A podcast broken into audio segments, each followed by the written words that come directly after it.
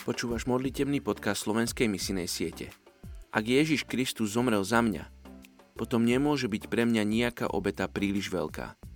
CT Stat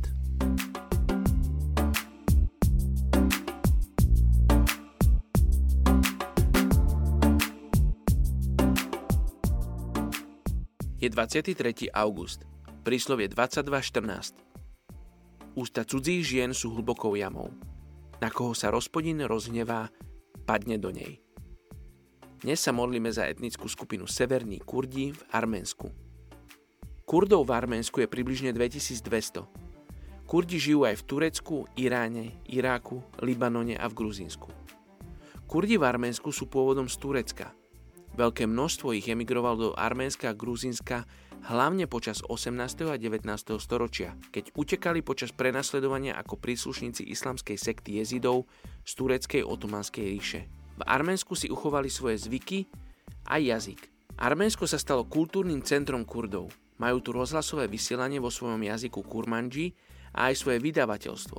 Kurdi v Arménsku majú vyšší životný štandard ako tí v Turecku či Iráne. Mnohí sú farmári, avšak mnohí žijú aj v mestách – Zhruba polovica Kurdov v Arménsku žije v hlavnom meste Jerevan. V Arménsku sú poväčšine šítskými moslimami, ale mnohí aj jezidmi. Mnohí čerpajú z dávneho náboženstva zoroastrizmu, ktorý verí v dávny boj dobra so zlom. Majú preložený nový zákon aj film Ježiš do svojho jazyka, ale je medzi nimi len zo pár veriacich. Poďte sa spolu s nami modliť za etnickú skupinu severných Kurdov v Arménsku. Oče, žehnám Kurdom v Arménsku.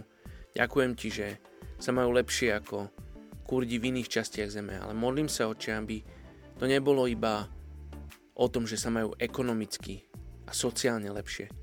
Oče, ale daj, aby teba spoznali. Modlím sa, Bože, za Arménsko, modlím sa za ľudí, ktorí tam poznajú teba. Modlím sa, aby boli dobrým svetlom, aby poukazovali na teba, aby ľudia z etnickej skupiny Kurdov ťa mohli spoznať. Oče, modlíme sa za otvorené srdcia, otvorenú mysel pre týchto ľudí.